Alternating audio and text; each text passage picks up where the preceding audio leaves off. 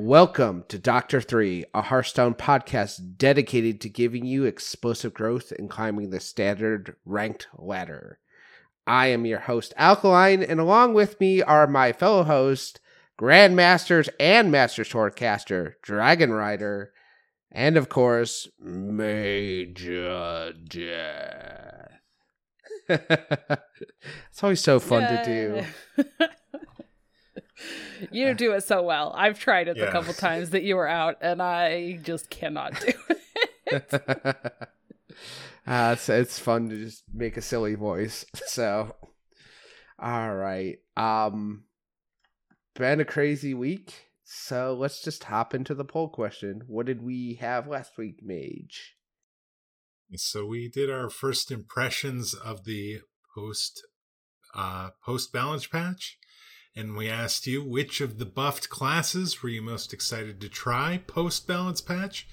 We had twenty votes. Thank you to all of you that voted. And with forty-five percent of the vote, Demon Hunter was the was the preferred choice of the four buffed classes. Rogue came in second with thirty percent of the vote. Paladin third with fifteen percent of the vote. And Warrior bringing up the rear at ten percent of the vote. And it kind of matches, actually, my latter experience. I feel like I've seen more Demon Hunters than than any of the other classes since since the balance patch. So so so it does feel like people are actually um, trying trying out that class and trying to get it to work. E- even though I know, Dragon Rider, you weren't having much success with it uh, in the in the early days of the of the balance patch. Yeah, that's kind of interesting, actually, because I, I don't feel like I've had that same experience. Like, I think the first day after the changes, I was seeing a ton of Rogue. Uh, the first, like, okay. two days, maybe. And uh, some Demon Hunters. But the last, like, two days, I've seen, like, no Demon Hunter. And I've started seeing Warriors. Warriors, good grief. yes. Yeah. Yes. Uh, I think Funky Monkey, uh, I saw on his Twitter earlier, he was saying that he has, like, one of the lists that he put out um, now has gathered over a thousand games from other people playing it on H S Replay. And it has, it's like the only positive win Warrior deck on H S Replay right now. Okay. But I've started seeing it. I think uh, I don't have my stats pulled up right now, but I saw several. I want to say three or four Warriors just in my play today. So interesting. I, I like. I'm glad that each of them at least is seeing a little bit of play. Like, people are wanting to try it. Uh, I'm I'm sure we'll probably talk about it just slightly even, but it.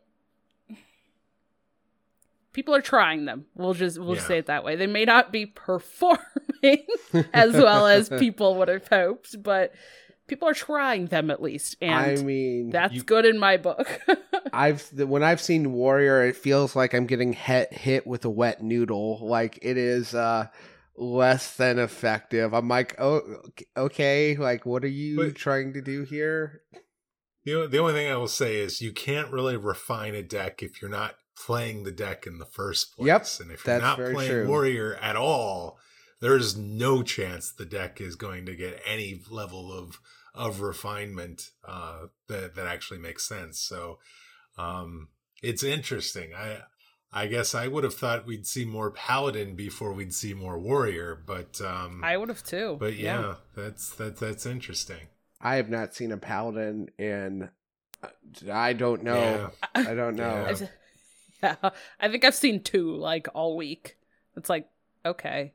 Like, one, uh, I saw one today, which I think they did win, and I was I was sad. But uh, they were playing, I think, a, a variation of Classy Paladin, but I was playing Big Spell Mage, and wow, uh, there you thought go. I was, yeah, and I was like, this is going to be so great. I was like, I'm going to play out my uh, sorceress, switch a spell, and then my nine mana Rune of the Archmage turned into a ten mana Rune of the Archmage because they had mm-hmm. a ten cost spell in their hand.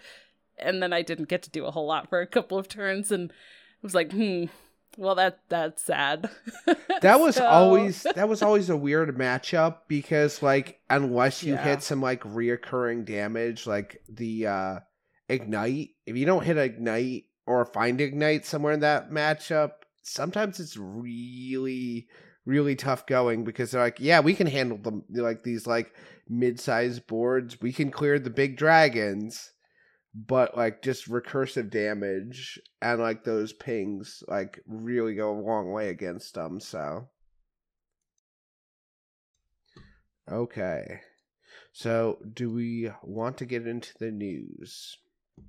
Which, the news pretty much revolves around the, the, the new patch notes and a new currency, Runestones, to replace real money purchases for some offers. Uh, announced today as part of the Battlegrounds announcements that was made Tuesday as we are recording it. It was earlier today. Um, Runestones are extra currency. They won't be replacing anything. Gold will still work the same way it does right now. Runestones can be purchased in the Hearthstone or th- in Hearthstone or through the Battle dot net shop with real money. There's no way to earn uh, Runestones by playing the game. They'll be used to buy things currently available for real money, like hero skins, battleground boards, et cetera. The prices of the items are staying the same, just converted to runestones. Some of the more expensive key things, like card packs or expansion pre-orders, can still be purchased with real money.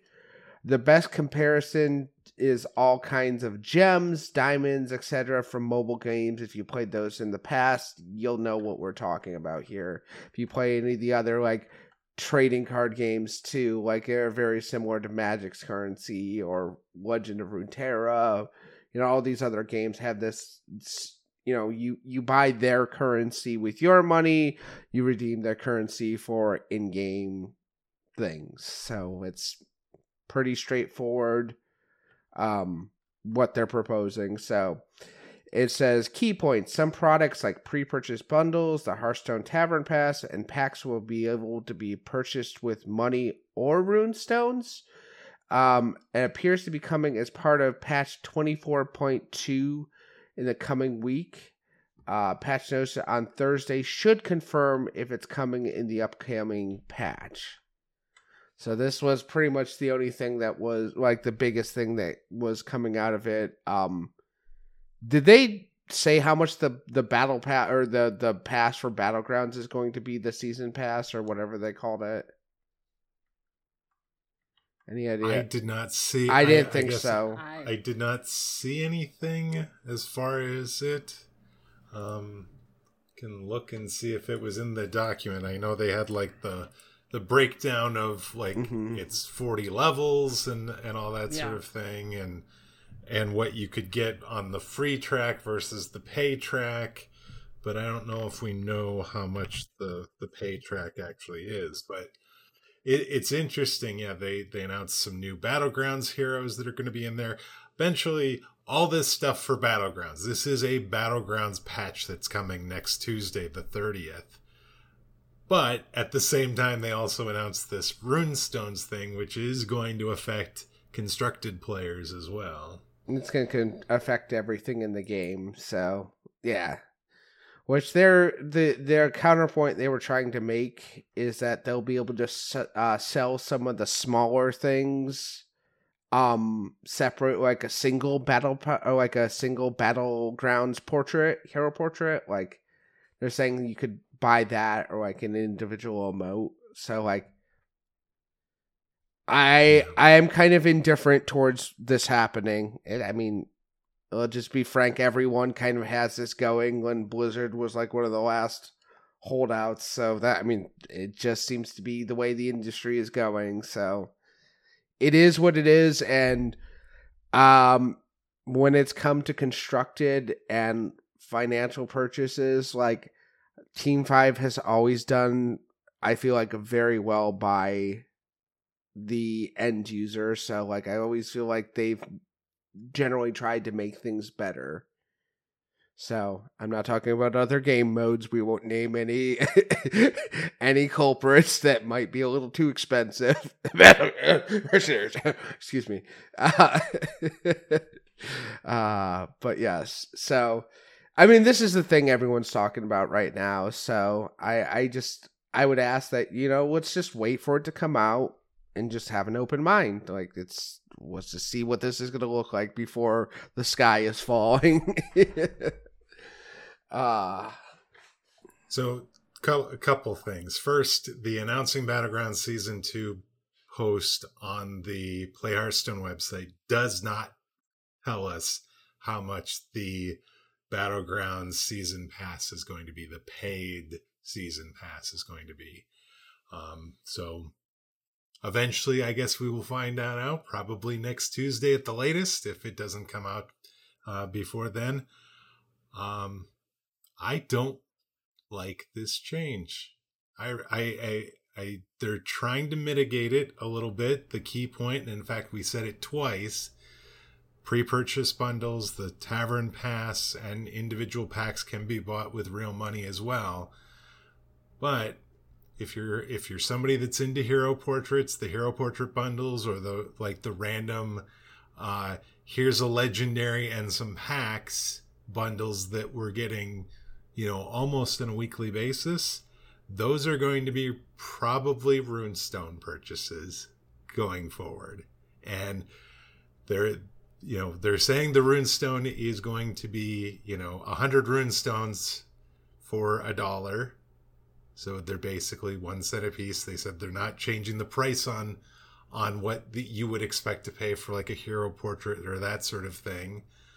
Um, but having tried to use the Battle dot net balance system, it doesn't really work very well from the standpoint of basically buying a set amount and then trying to use all of that amount for purchases, because, you know, you get the Blizzard card for twenty dollars, right? You buy a ten dollars portrait, but you're charged tax, so you get eleven fifty. When you go and try and spend on another ten dollars purchase, you can't use it unless you put more balance in. And like, if we get into a situation where the the the portrait, you know, you get a portrait with some packs for nine hundred ninety-five Runestones, because that is the exact price it is now for real money, and you can't, you have to buy a thousand Runestones because that's the bundle, the the smallest bundle they're going to have, or a bundle that they're going to have that would actually cover your purchase. You're effectively paying ten dollars for it, because they're never going to have something you can pay five cents for, and you're going to have to pay and do that a whole bunch of times until you actually get enough that you're going to be able to use those. And it just, It's it's and it's one of those things where, yes, it's five cents. It's for one person. It's not that big a deal. But if you think about it across millions of players, it starts to really actually add up. And and like it's I I'm not grabbing my pitchfork. I'm not grabbing my torch. I'm not storming, uh, you know, Team five and Blizzard headquarters because of this.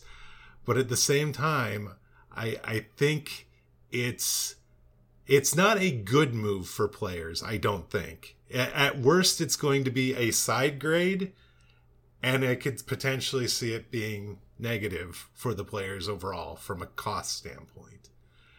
I hope I'm wrong. I definitely could be wrong, but that that's how it feels right now. And and a, And it is not a feeling that only I am having. It, it's Hearthstone casters. It is other players. It is other content creators. There's a lot of people that are concerned about this because they see the way this works in those other mobile games.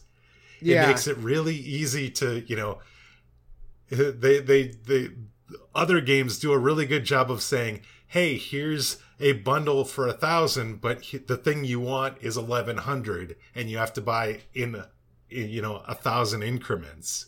And yeah. So you end yeah. up, it, it's, it's stuff like that. Yes. They're saying, they're saying the right things right now.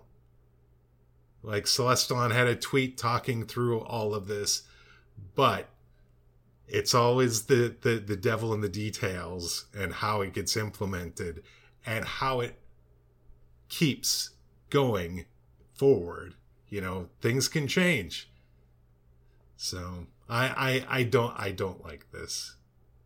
I, I I was actually really happy that Hearthstone is a mobile game, but it wasn't.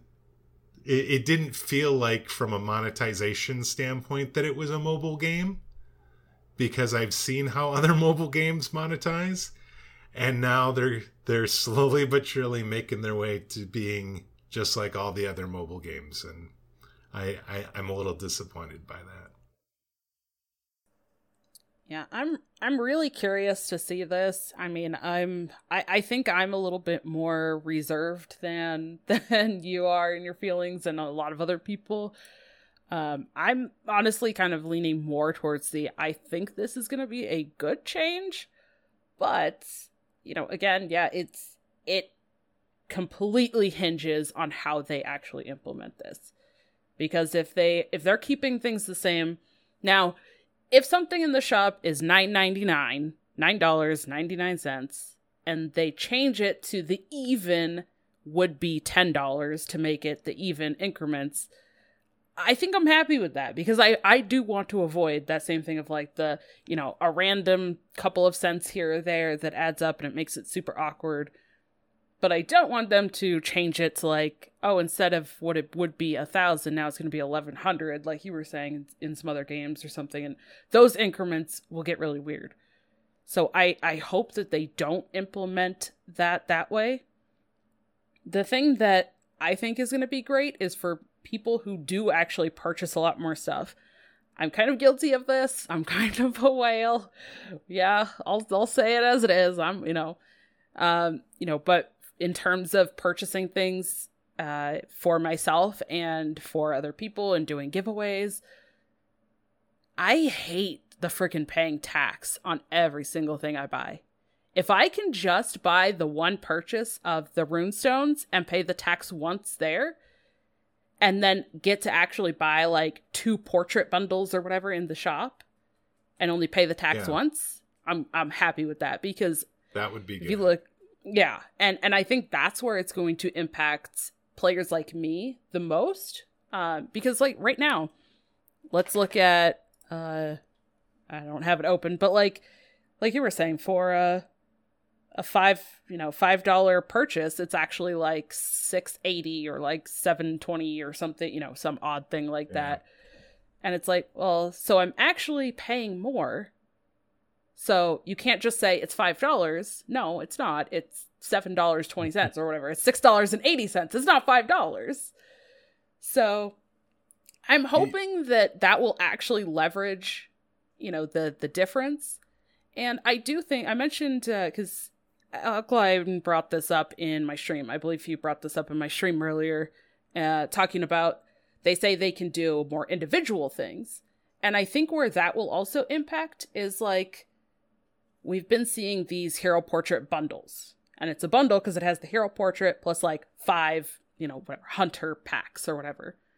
Well, for somebody or, like me or, that has the cards, or, or even the bundles where there's like three hero portraits and yeah. stuff. Maybe and it's maybe, like, maybe this know. allows them to where, where you can get, you know, for five hundred runestones, you'll be able to get one of the yeah. one of those three that you actually want. There there definitely is some ways that this could be yeah. advantageous, and, and they specifically talk to the fact of splitting up and being able to do smaller purchases, because they're not, you're, you're, yeah, when you're actually using the real money, that that's when, like, when you're dealing with Google, when you're dealing with Apple and stuff, they get a cut of that, but, you know, they would only get one cut versus, you know, so... They they don't they wouldn't get it on this smaller purchase necessarily. I mean, the the, yeah. the the question you have to ask yourself is not how small of purchases you can make, it's how small of an increment can you purchase, and that's that's where this this is this is like. All right, I was trying to be I was trying to be more positive about it and be open to it, but this is, I mean, just look at other mobile games. This is this is classic. Well, we train you to spend our fake currency so it doesn't always register to you that you're spending money. Like yeah. that's that's a thing. That's the thing that why mobile gaming is a, a, a thing in an industry is because it can manip- it can be a manipulative Skinner box.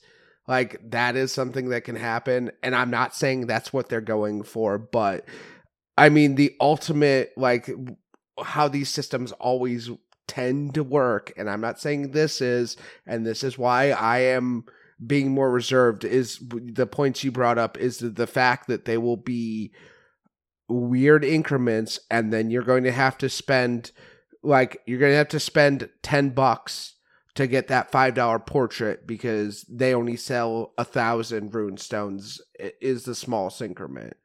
Like, I feel like, I mean, that seems to be how, like, Epic Games works. That's how Riot Games works. Those are, like, those other free-to-play games where you where you purchase also stuff. Also how the- Diablo Immortal works, which is another Blizzard product. So, it's, you know. I did not play, I do not play Diablo Immortal, but I sure play Valorant, and I play a little bit Fortnite here and there. So, like, I see how these shops work, and it's like, I'm I'm hoping like I like what what Dragon Rider is describing is really the like they're like they just want to cut out some of the middleman so that they can give you more um content and you can purchase more to the to what you want. Like if you don't need those, like I mean that's really one of the reasons why I haven't bought a bunch of hero portraits lately is like do I need five pack? I have this entire set. Like I have every card in standard in my collection right now. I don't need to spend another five bucks on just packs. So it's like, yeah, I'm going to pass here. And I haven't been buying portraits just because like I, it's not a bad deal. It's just, it doesn't apply to me. And if they start doing things where like, okay, well here's a hero portrait for our, you know, five hundred runestones. Like, okay. Like I can see that being more appealing. So like, there is yeah. potential, and I am trying to tap into my being a responsible creator and trying to, to to hold out and just being like, you know what, this let's let's wait for it. We don't have to, like you said, get out the pitchforks. I think it's very, very reasonable to be very skeptical of this.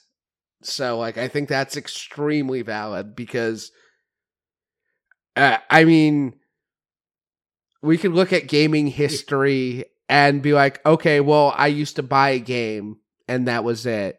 But now I have to buy a game and then immediately buy the season pass if I want all the content for the game. Like, there are plenty of games where it's just like, okay, well, we'll give you... Here's here's the game that, where you get to start, and if you want to spend, like, if you want to play the game and get everything, you it's going to be eighty bucks. But you don't have to play any, you don't have to pay anything to start the game loop, right? Like, but it's like okay, but a regular game would have just cost me sixty. So like, there's a lot of weird trends going on in the gaming industry right now, and it's uh, yeah, the the idea that that. they need to do this because or or maybe that we should be okay with them doing it because everybody else is doing it isn't a good reason for me. And I feel like it's the slippery slope that it has gotten us to this point where fifty dollars used to get us a complete game start to finish, but now it is fifty dollars for the game plus another twenty dollars for a monthly pass plus you know, another ten dollars in microtransactions plus, you know, different things like that. Some of that's okay. I, I, I'm just as interested in doing some of that stuff as, as any of the rest of you, but like, I, I would love for, for, for things not to always just be the same like that. I know, like I, I like to play fighting games, and I w- like when a fighting game comes out, there is going to be day one D L C basically for like another thirty bucks. So you have to like, I spend sixty bucks on Guilty Gear Strive, and then I have to immediately spend another thirty bucks on the season pass. I, I think it was like twenty-five, thirty bucks or so. It was somewhere in there. It's like twenty to thirty. And then when season two starts coming out, I have to drop that again if I want all the characters to keep up to it. And it's no longer just a a sixty dollar game. And like, I understand that like the industry is shifting, that the the cost of development and development times. We're now we're, we're now we're our heart our video game development podcast as we go completely off the rails. Um, but yeah, so I, I mean, I guess it's just, I guess it's just talking about why, why there would be hesitation, right? Because it's not yeah. just, it's not just like a, oh, okay, well, why? It just feels like the removal of direct cash is, like you said, like every, oh, like everyone else is doing it. That does not make it a good reason, but that does not, I also like to point out that that does not mean that this is going to bad, be a bad thing for Hearthstone. And I think that's where Dragon Rider is coming from, which I cut you off like five minutes ago, and I'm sorry. I did not no. mean to. Same, sorry. You're, you're fine, you're fine. I I think the the point that I was making was just, I'm really... just at the point where, like, I want to see where it's coming from. Because I also remember when they first announced the Battle Pass, the Tavern Pass, in the first place. And, oh, Lord, everybody lost their shit over that. Like, everybody, this is terrible. Nah, monetize. Blah, blah. They're getting rid of these rewards. Now we're not going to get money. Oh, they're not getting as much gold. And it was just like... yes, it needed adjustments, but they were willing to make those adjustments to the Tavern Pass and stuff those first couple of times, and they made them pretty quickly, um, you know, after feedback. And now I would say if you look at how people earned in-game gold before versus how they earn it now at the Tavern Pass, I don't know anybody who would want to go back to what we had before. No. Maybe there are some people, but I haven't heard anybody say, like, let's go back to the ten gold, capped at one hundred gold a day thing. Like, people like the the Tavern Pass, and they like that you're getting extra stuff, the portraits and all that. I'm, I'm really just at the point, like, I want to see how they actually implement this. I, I, I feel like they've done this before, and I, I it feels like shooting themselves in the foot to me. They release just a little bit of info. Yeah. And then mm-hmm. everybody loses their minds. And now they're going to release info on Thursday. And it's like, I really feel like you should either just release all of the information so that people aren't sitting there playing a guessing game going, well, but what about this? And are they going to change this? And like, just release all of the information so that people aren't sitting there speculating on what's, what's going to happen, what's not going to happen. Like, just, just give the people the information. um, You know, and then we like we wouldn't be having this whole thing. We would have all of the information from the start, and then we could figure this out. Because I, I don't know. I just I have a feeling there's something in in the notes on Thursday that people will be like, oh, this isn't isn't as bad as we thought. And because they didn't release that info yet, now it's either going to seem like they added it in after feedback. So people, of course, they're just going to look at it and say, oh, well, they just added that because everybody got mad. And I, mean, I doubt that's the case because they have these notes and stuff planned like weeks and sometimes months ahead of time. So, re- real know, quick, that's... real quick. I'm not going to interrupt you for long, but if they reacted to feedback, wouldn't that be a good thing? Like, wouldn't you? Isn't that what you'd want?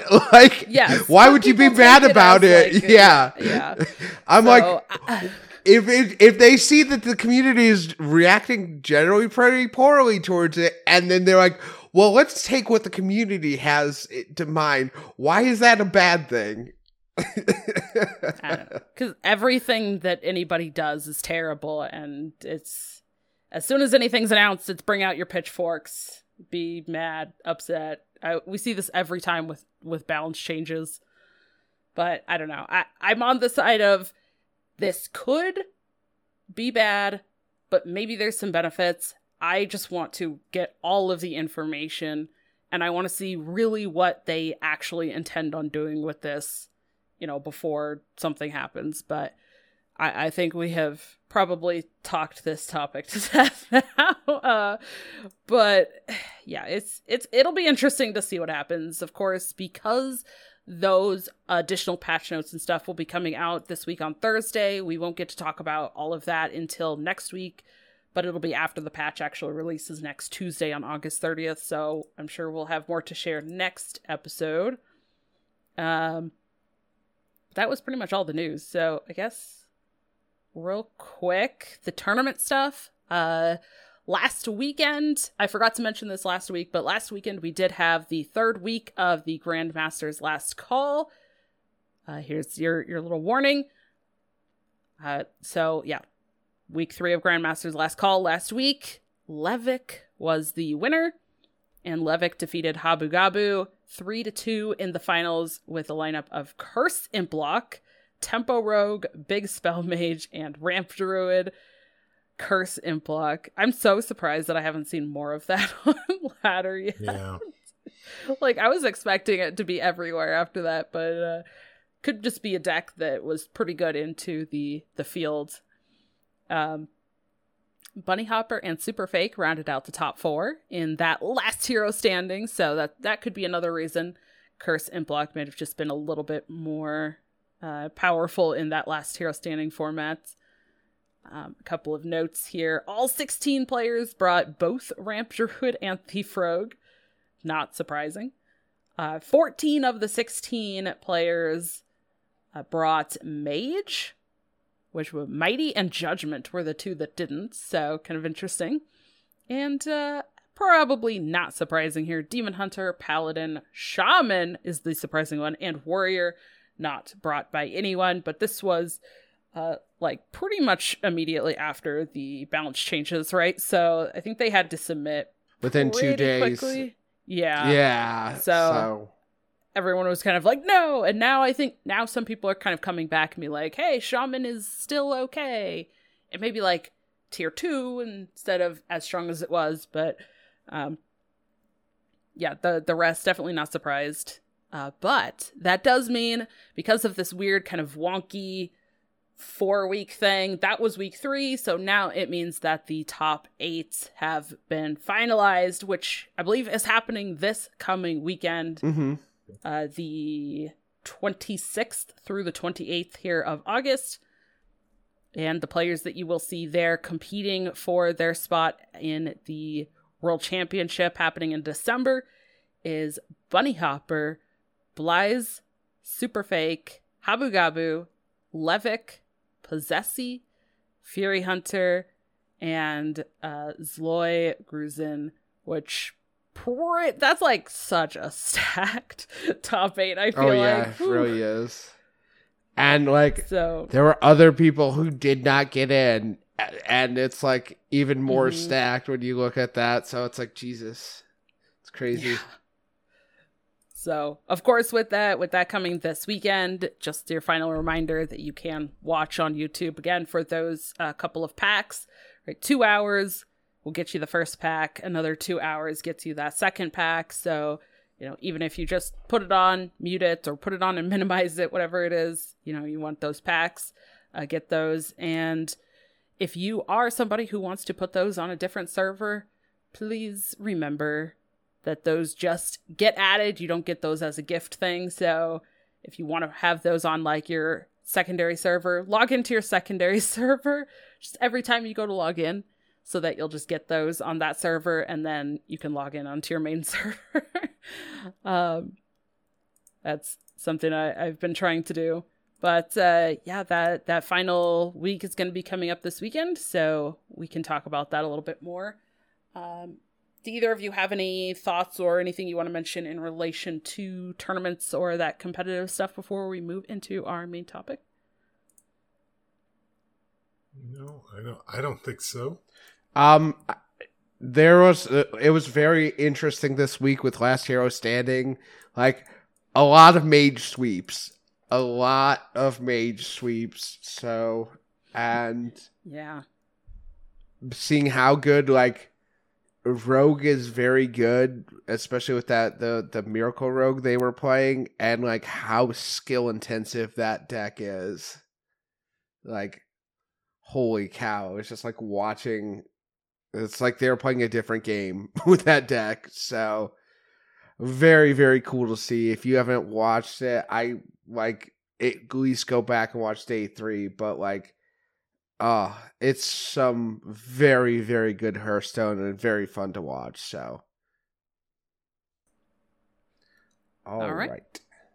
Well, I think uh, we'll jump into like our main topic here, and I, I will say we don't have a super structured like, uh, you know, normally like we do after certain balance changes or when we're talking about a certain deck. But Mage brought up something that I think we should talk about and talk about the good with it, the bad with it, how people are kind of maneuvering this aspect, and basically, it's revolving around Theotar.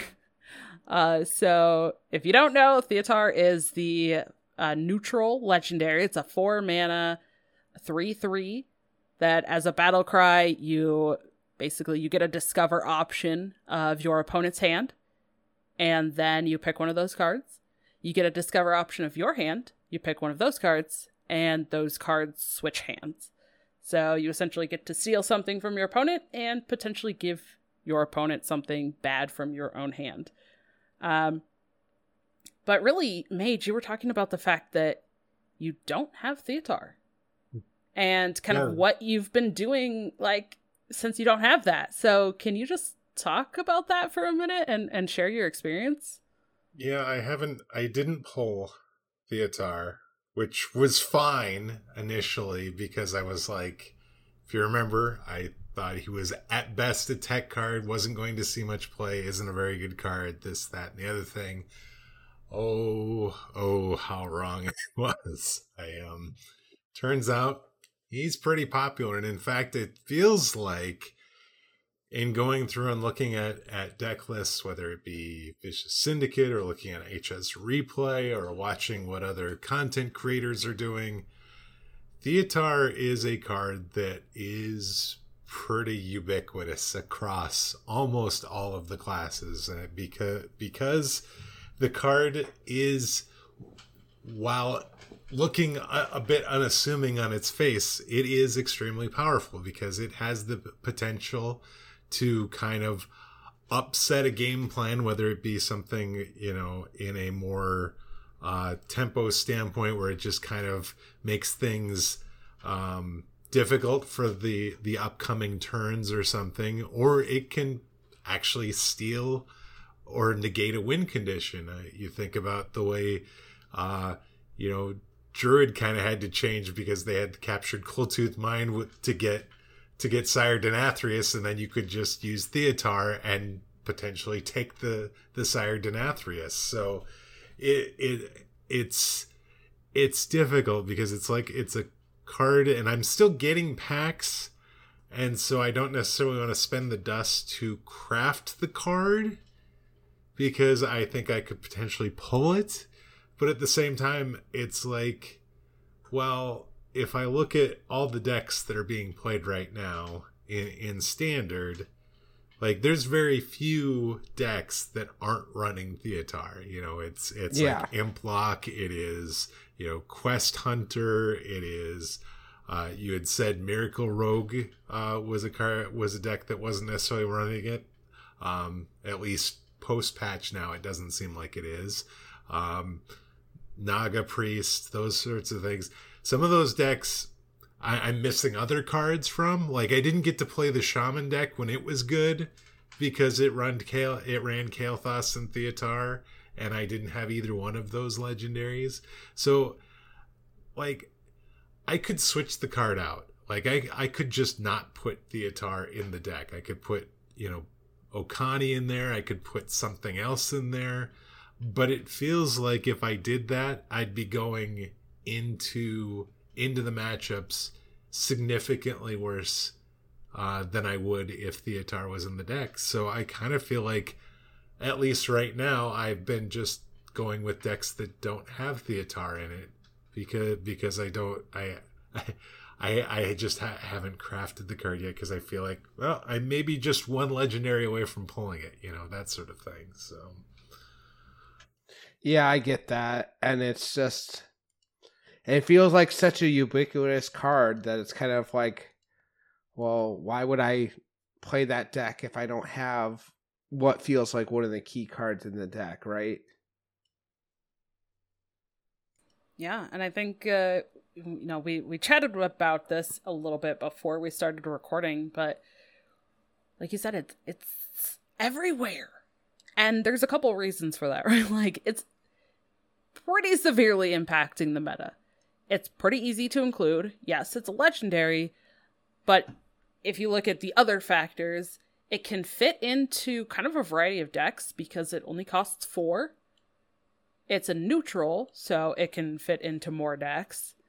And even if you don't end up landing a super critical card, you still get a discover option from your opponent's hand, which means you're getting info about three of the cards in their hand.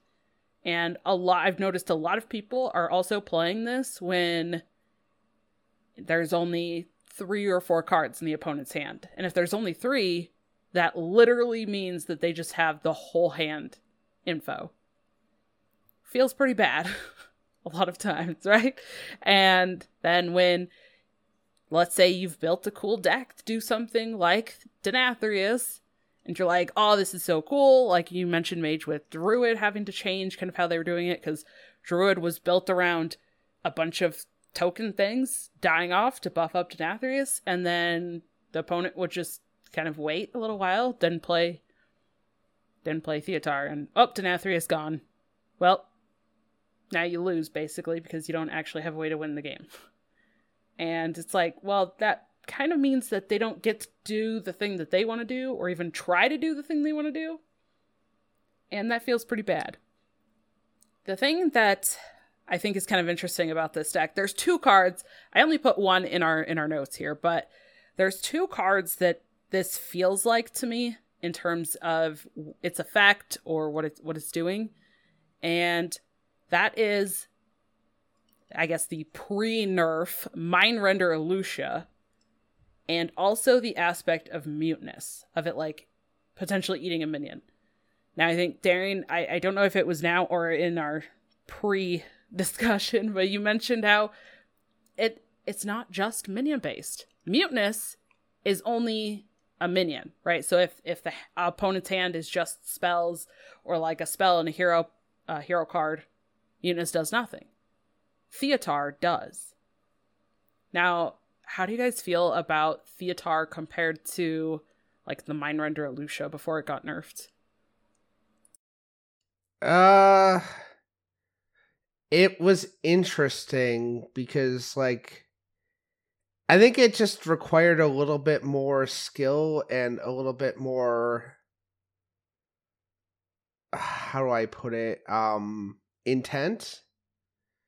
Because I don't feel like Theotar, I feel like you could just throw it out YOLO and like have some pretty favorable results. And I don't think that was ever really the case with Mindrender. Like the reason why Mindrender got um, hit right was because you could do the uh, you, Shadow Priest was the thing, right? It was just like, okay, I like I empty my hand. I put you in a position where you have to kill me or, you know, you know, the game's over. And then I take your hand and leave you with absolutely nothing. So good luck with that. So like, that was like the reason why it, it really ended up being such a problem. But, and I don't think we have that with, um, it's just it's just so much easier. It feels like it's just so much easier to use, and like it just gives you something from your opponent's hand. Now sometimes sometimes you have to have that hard think of like, what do I give them back? But um I don't know, it just it doesn't feel as hard as it as it should for something for an effect like that. Yeah, so there, so there's two things about Mindrender Illucia. One is it was a priest card only, so there was mm-hmm. only one class you were seeing this this card in.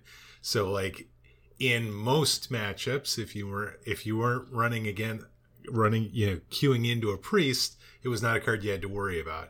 The other thing is Illucia was three mana or two mana, Two mana. It was two mana at one point when it started. Uh, mm-hmm. You would then have, were limited to, you know, you'd get their hand, but you were limited to the mana that you had to kind of basically use the cards that, that they had in their hand before you gave their hand back. Here you're actually, it doesn't it doesn't require you to have the mana for Sire Denathrius. You just take the Denathrius, and then you can use him later when you actually do have the mana to do it. Now, granted, you're guaranteed, you know, when you got the entire hand, you were guaranteed you could do whatever you wanted, but you were limited by the mana that you had. So, like, the fact that you had access to all the cards that were in their hand in some cases was a benefit, because you had you were able to play more than, say, the three cards that you get shown with a with a Theotar Discover, and um you know, you didn't necessarily have to give them back cards or anything necessarily either. But it was it was just I think I think because it's a neutral card, because it it doesn't uh you know specifically, it can show you any kind of card in the Discover options. It just feels, and and it doesn't require kind of the idea of, I need to figure out and budget mana for it to be able to have it have a big impact. Means means that Theotar is a lot easier to use, and therefore is a lot more ubiquitous across the meta. Yeah. Those are those are some great points. Yeah, it's it's really interesting. I just I, I feel like for me that card is kind of like, it has those same effects, but I, I feel like the muteness is a little bit more, I guess, balanced. It's been used and it feels strong, but it costs a lot. The body is weaker, and you know, it's still neutral like Theotar is, but that cost, I think, is the the big thing, especially. Where it's like, you can't just kind of jam it early in the game, or holding it like feels a bit worse, because especially since it's so restrictive and the fact that it's just a minion, whereas Theotar isn't. Um, yeah, I, I really feel like maybe something does need to change with Theotar, just because it, it feels so impactful in the meta. Um, but I kind of want to I kind of want to bring the discussion back around to. Uh, talking about the decks that either include Theotar or don't include it. And, you know, you've said that you've kind of had to to change what you've you've been playing, and either not play decks because you don't have Theotar, so you're like, well, I can't play that deck. Um, but I think it's really interesting looking at the couple of decks that we mentioned that aren't running it, right? You, you've been playing some Quest Hunter. That's really not running Theotar. The Rogue that we talked about. Um. Oh gosh, what was the other one? Uh, Imp Block and Naga Priest. Imp Block, yes, yeah, and then Naga Priest. And if you look at the thing that all of those kind of have in common, is they are all fairly aggressive. I think maybe Quest Hunter, I, I would say, is probably like the least aggressive, but it still does a lot of burst.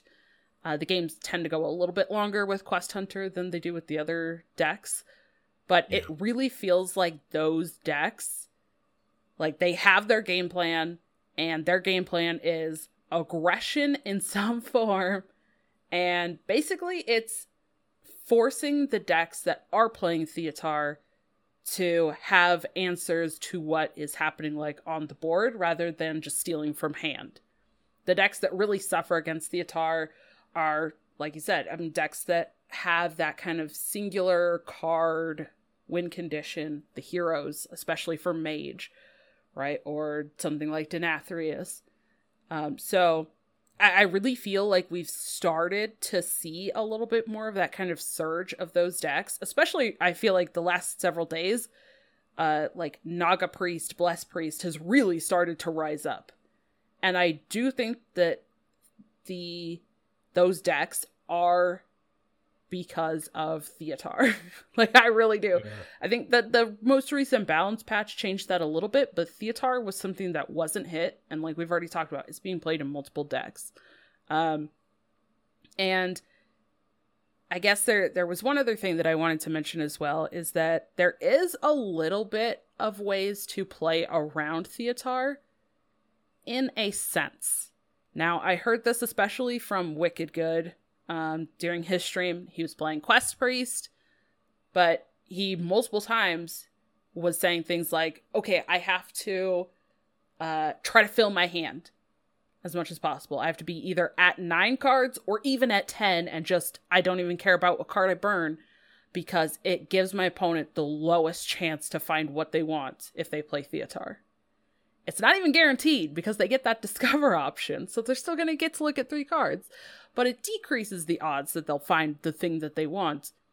And with Quest Priest, and like you were playing Mage, uh, Quest Hunter, and I, I was playing some Quest Hunter as well, uh, it really makes you have to consider when you are f- completing your quest and playing your quest reward, right? Because especially for Quest Hunter, I mean, even for Quest yeah. Priest, but if you just complete your quest and leave that quest reward in your hand, and then they Theotar and steal that, that's yeah, game that's a over. No-no. That is that yeah. is that is a big no-no.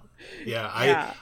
I, I've had situa- like, I had a situation today where, you know, if you have seven mana and you're one tick away from completing the quest and your only damage dealing spell is three mana, I'm hero power in passing because I am not going to play that card, because as soon as, as soon as you play that, you have four mana left and you're sitting with Tavish in your hand. By gosh, you are going to see, you know, a Mutinous, you're going to see a Theotar, you're going to see something, and that card's not going to be in your hand. Because the other thing with Quest Hunter specifically is you don't tend to have a ton of cards in hand, uh, specifically when you're when you're completing the quest a lot of times. Typically, I feel like I have maybe four cards in my hand uh, when, I, when I'm about ready to complete the quest, maybe five. And if you think about the fact that they're trying to discover one card out of, say, five or six, and they get three chances at it, that that's that's a pretty good opportunity that they're going to get the card that they want. Yeah, I think it's kind of interesting too, because I think it impacts differently with uh, like if you have multiples in your hand.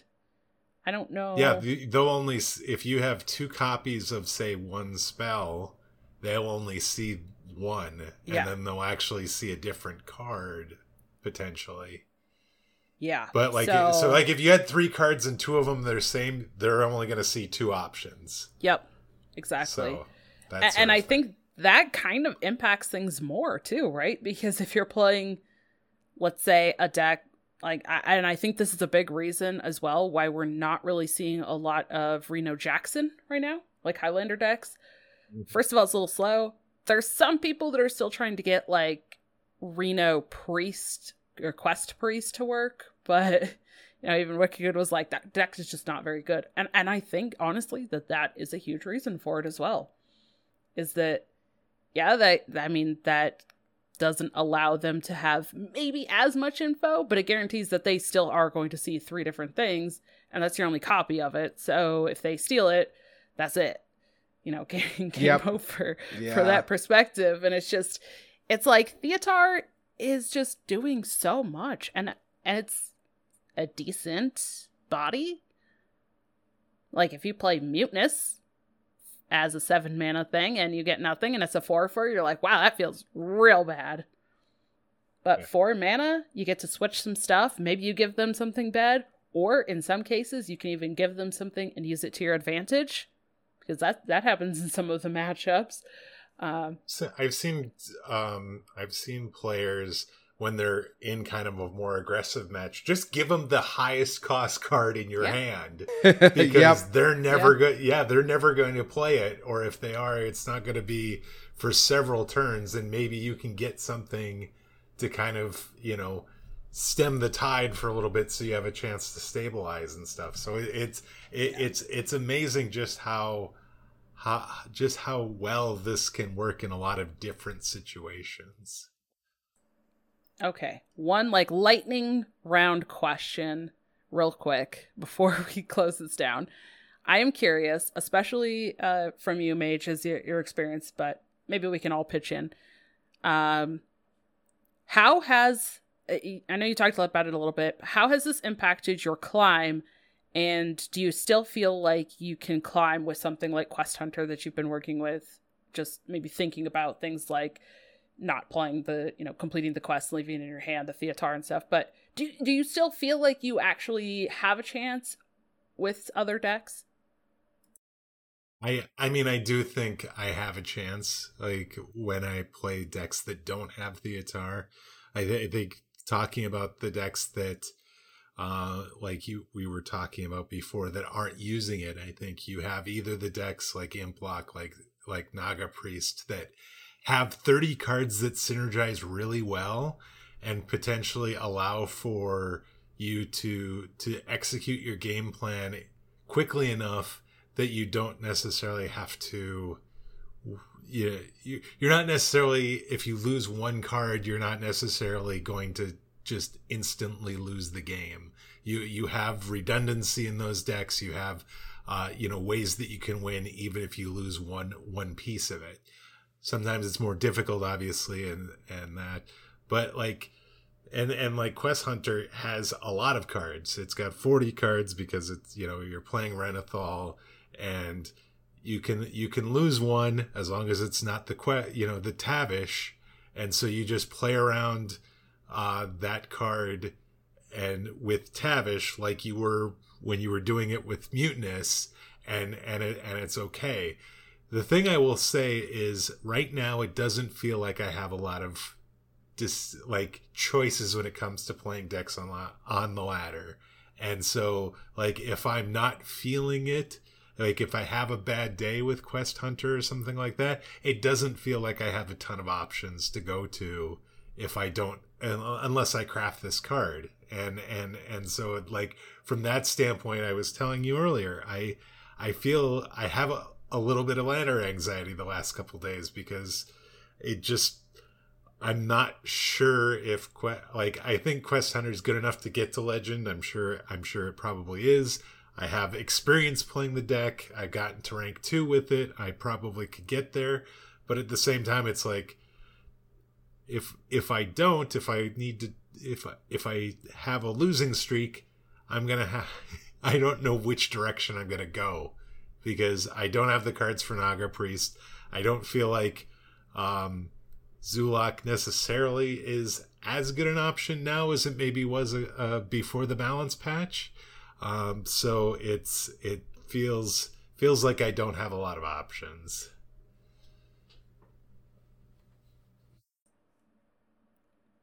Do you have Darren, any, what uh, about you? Yeah.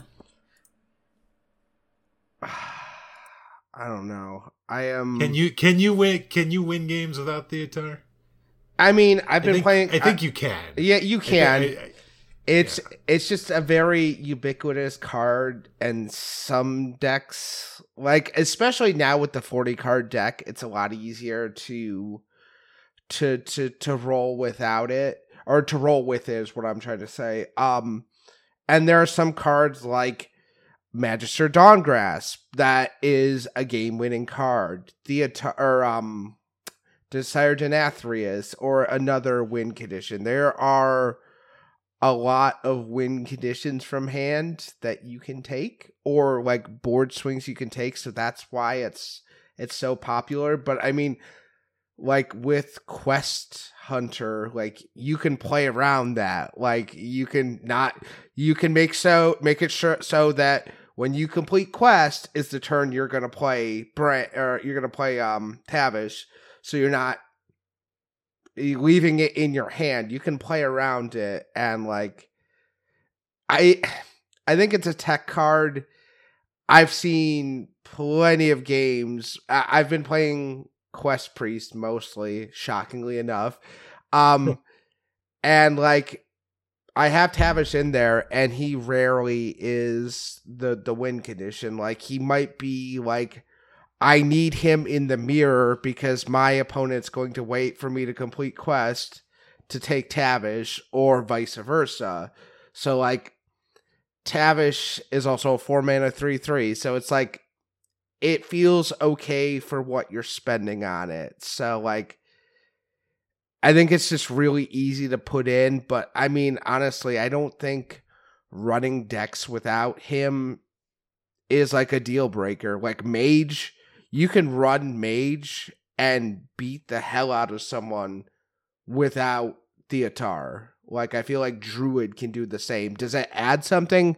I'm not going to lie. Yes, it adds something, but I don't think it's the Theotar's the key card to the deck. Like, if you don't have Kael'thas, I might say go craft, craft Kael'thas before anything else. But, like, if you're wanting to play some of those other decks, but, like, I, I you know, Theotar's u- ubiquitous because it's just a good card. And it can put you in some good positions, but I don't think it's the, um, if I don't have this card, this deck doesn't function kind of thing.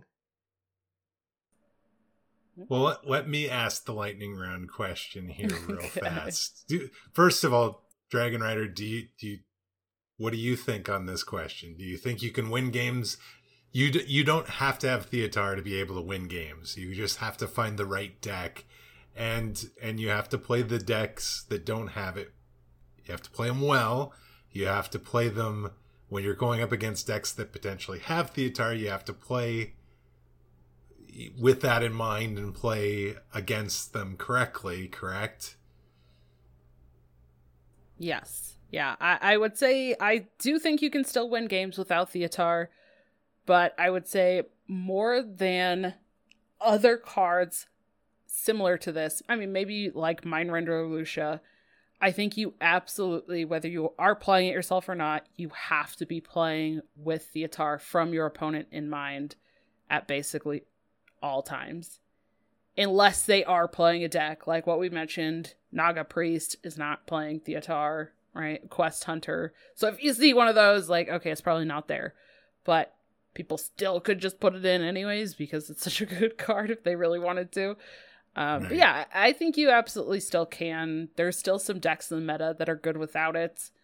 Um, so I think this is just kind of a classic uh, beat down your opponent and create enough threat where Theotar isn't impactful.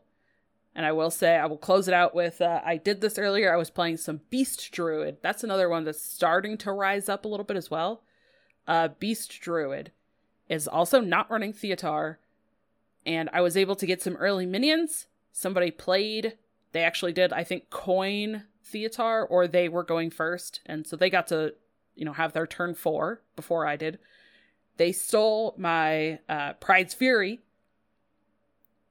but they took their whole turn to do that and didn't answer my board, because I applied enough pressure that they couldn't do the Theotar and deal with the pressure. So if you're able to do that, keep doing it. So my lightning round question to you to you both is, part of the reason, the other reason I have not crafted it to this point is because we had a balance patch last week. And as ubiquitous as this card was over the first two weeks of the meta, who's to say with a balance patch and with, you know, twenty-two cards buffed and a few cards nerfed, that maybe the card would kind of start to fall out of some lists. Is this a safe... Do you think Theotar is a safe craft? Yes. Do you yeah. think one hundred percent. He's going to see... Yeah. Do you think he's going to see play for the remainder of the of the expansion and and the re- and presumably into the next expansion? Unless they nerf him, yeah. Yeah, he's fine where yep. he is. He will. I, I'm not saying he's fine, but he's good where he is. he's good, good enough. enough to see play, yes. uh, un- unless he gets changed, and then, I, you know, you get a dust refund at that point anyway. So yeah, I, I, that's why. Yep. I, that's why I'm saying it right now. He's he's very good, and if they nerf him, you'll get your money back essentially. So. Yeah. Yep. Uh, I pretty much think the same thing. one hundred percent. I think he is an absolute safe craft. You can craft him even when we just had balance changes.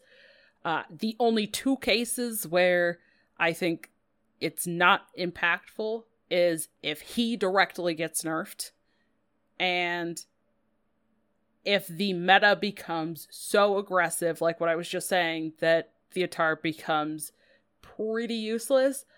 But I don't think that uh, Renathal and additional healing and a lot of the tools that multiple classes have right now, that a super aggressive meta is viable right now either. So yeah, one hundred percent I would just say you can go ahead and craft him. There you go. All right, you want to hit us with this week's poll question, Mage? All right, yes, poll question time once again. Um, balance patch now has been out for a week. We we asked you last week what, what class were you most interested in trying of the buffed classes. Now we want to know how you're feeling about the meta. So please, one week in, how are you feeling about the meta now? Is it better than it was before the balance patch? Is it about the same as it was before the balance patch? Or is it worse than it was before the balance patch? Vote, tell us how you think, and we will share the results on next week's show. Speaking of the show, you can find us on Twitter at Doctor three H S. Email the show at Doctor three H S at gmail dot com. And you can use the Discord, or you can join our Discord by following our top pinned tweet. Uh, you can find me on Twitter. I'm kind of updating some of my branding, so you can find me at Alkaline underscore cat, K A T, and you can find me over at Twitch, twitch.tv forward slash daring alkaline. Right now, I'm updating, I'm getting my graphics updated to reflect the brand update. So, like, once I, once I have that done, I'll have the, uh, I'll be able to update the, the channel name as well. So, I'm just keeping it as is for this moment in time. And when the graphics get updated, I'll move forward with that. Dragon Rider, where can we find you? Uh, you can find me on Twitter, Donnie D K, that's D A W N I E D K, Twitch and YouTube, uh, Dragon Rider D K, gonna start to uh, work on some YouTube stuff again now that I'm kind of a little bit further out from the uh, kind of family stuff that I had going on, uh, so hopefully you all will check that out. Gonna be wor- working towards pushing towards that one thousand subs. I uh, got some cool stuff planned there. And, uh, I don't know. I'm, I've been seeing a lot of other stuff. There's a lot of cool things going on in gaming. Gamescom is going on right now. Mm-hmm. So there's a whole bunch of like new announcements. Uh, yeah. I don't know. I, I don't know if you guys saw, like, Alkaline, I, I thought of you when I saw this, but they, uh, announced, oh gosh, what's it called? Oh, oh, hold on. Uh, uh, Moonbreaker. I was like, I have the window open still. Uh, they announced a Moonbreaker, which mm-hmm. is like a miniatures, and you can go in and in game and like paint your own miniatures, and then you play with the miniatures. And it's also set in the world uh created by Brandon Sanderson, and they've been working with Brandon Sanderson on that. I'm like, whoa, okay, this game looks sweet. It comes out or early access in like a month, so I'm probably going to be checking that out and some other stuff. uh Trying to trying a little bit more variety stuff. I in one know. of the other Discords I am, someone posted a um a combat trailer from Callisto Protocol, and I have not gotten to, like, that is like when we get off this call, I'm booting up that trailer. Yeah. Dead Space was like one of my favorite games of all time. I'm kind of playing through it now again, and uh, the fact that we're getting the like actual spiritual successor by the original team, like, it's like, I'm in. I, you had me. So I'm looking forward to that.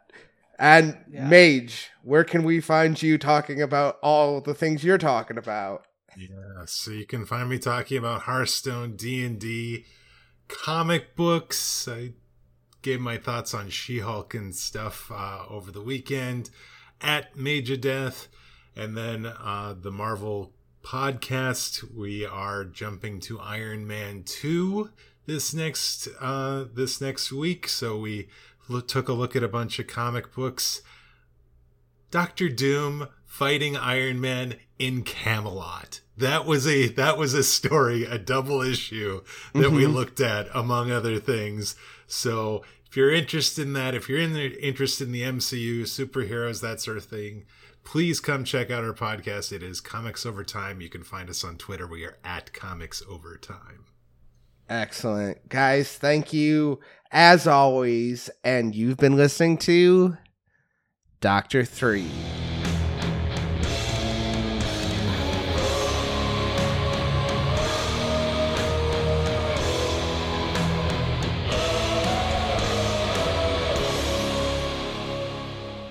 Boom.